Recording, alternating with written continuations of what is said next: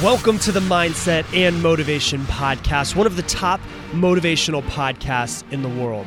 Every Monday, Wednesday, and Friday, we come out with a short, to the point, no BS episode to help make massive changes in your mind and transform you from who you are now to who you want to be. My name is Rob Dial, and the podcast starts now.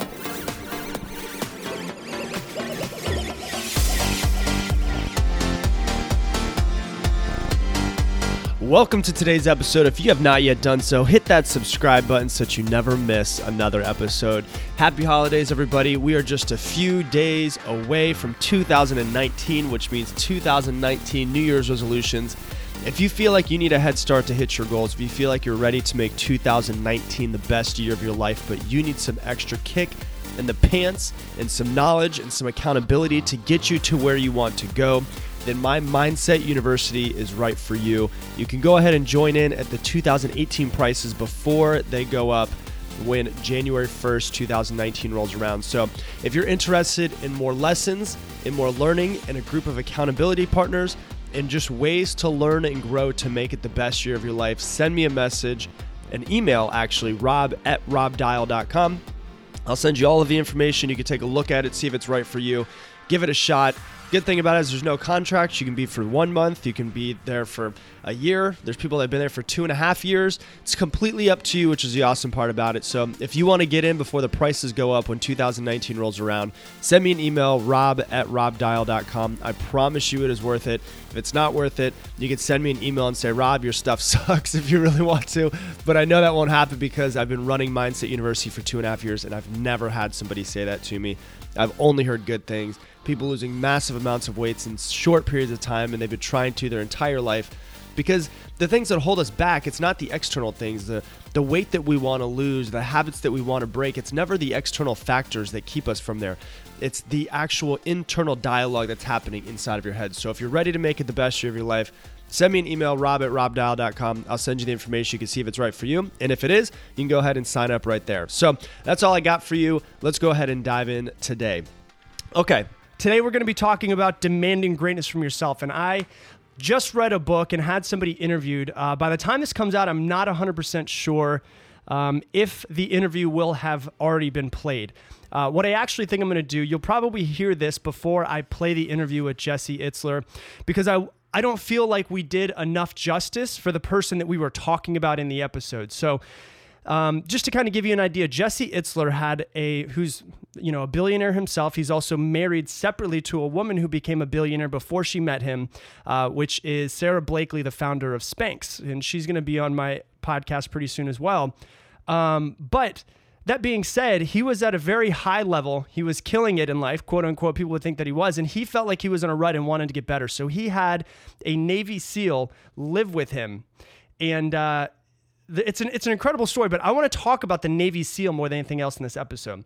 And I want to talk about his accomplishments because this guy is insane to the point where he was out of shape and decided that he wanted to raise money for some of his friends that died in a helicopter crash. He was in the Navy, he was a Navy SEAL, and he wanted to raise money for some of his friends that were in a helicopter crash.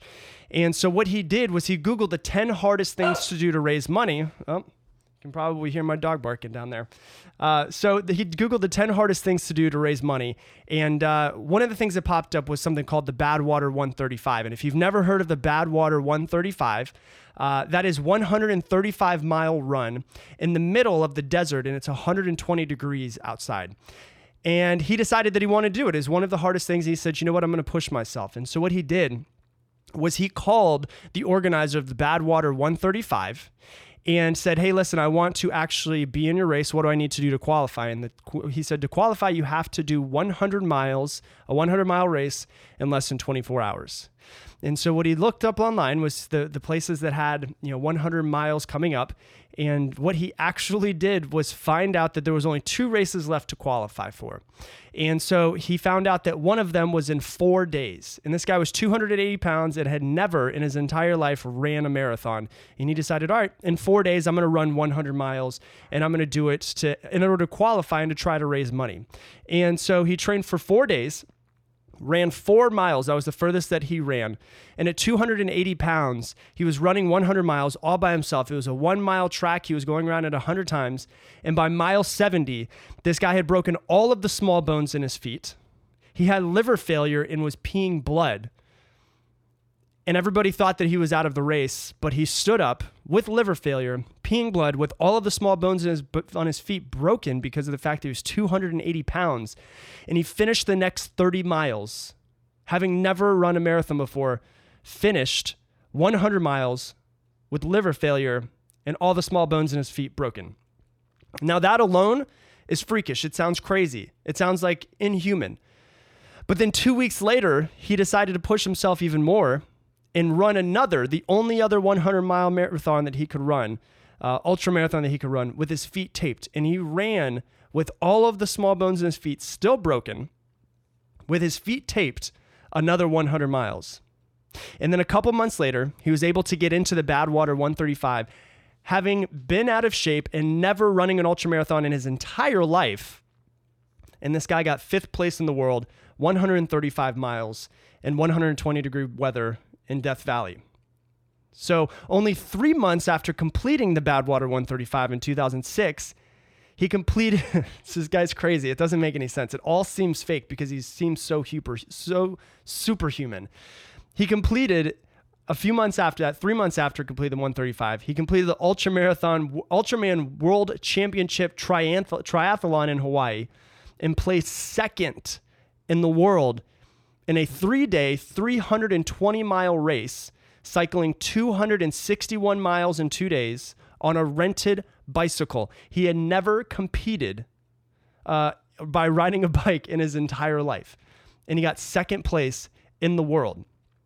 He also, not, there's so much more, it's insane. He also set a course record at the 48 hour national championships beating the previous record by 20 miles. And in 48 hours, he ran 203.5 miles, 203.5 miles in 48 hours, which made him one of the top ultra marathon runners in the world. He also signed up for a 24 or 48 hour race. So you could do either do 24 or 48. So he decided, you know what, I'm going to sign up for 48. And by 23 miles, I'm sorry, by 23 hours, he had torn the um, uh, the quad, he, he, tore one of his quads at 23 miles, went up to the guy who was in charge of the entire thing and said, You know, it's 23 hours in. I just tore my quad. Am I going to be able to just, can you guys just clock me at, uh, at 24, 24 hours? And the guy said, No, we can't. In his exact words, he said, Roger that. He taped up his leg and continued to run another 25 miles with a torn quad.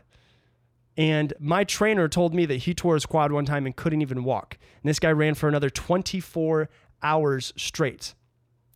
And one thing that he says to himself is whatever you have going on, someone else is going through pain that is much, much worse. So you have to fight through it.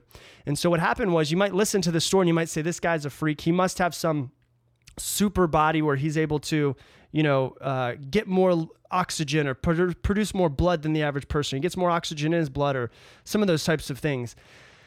Uh, but the thing about him is he actually has a heart defect where he had a hole in his aorta where he was only able to produce 75% of the amount that a normal heart would be able to. And so he had to have surgery on this. And when he had surgery on this, he wasn't able to run for over a year. So he Googled what the hardest thing to do that wasn't running was.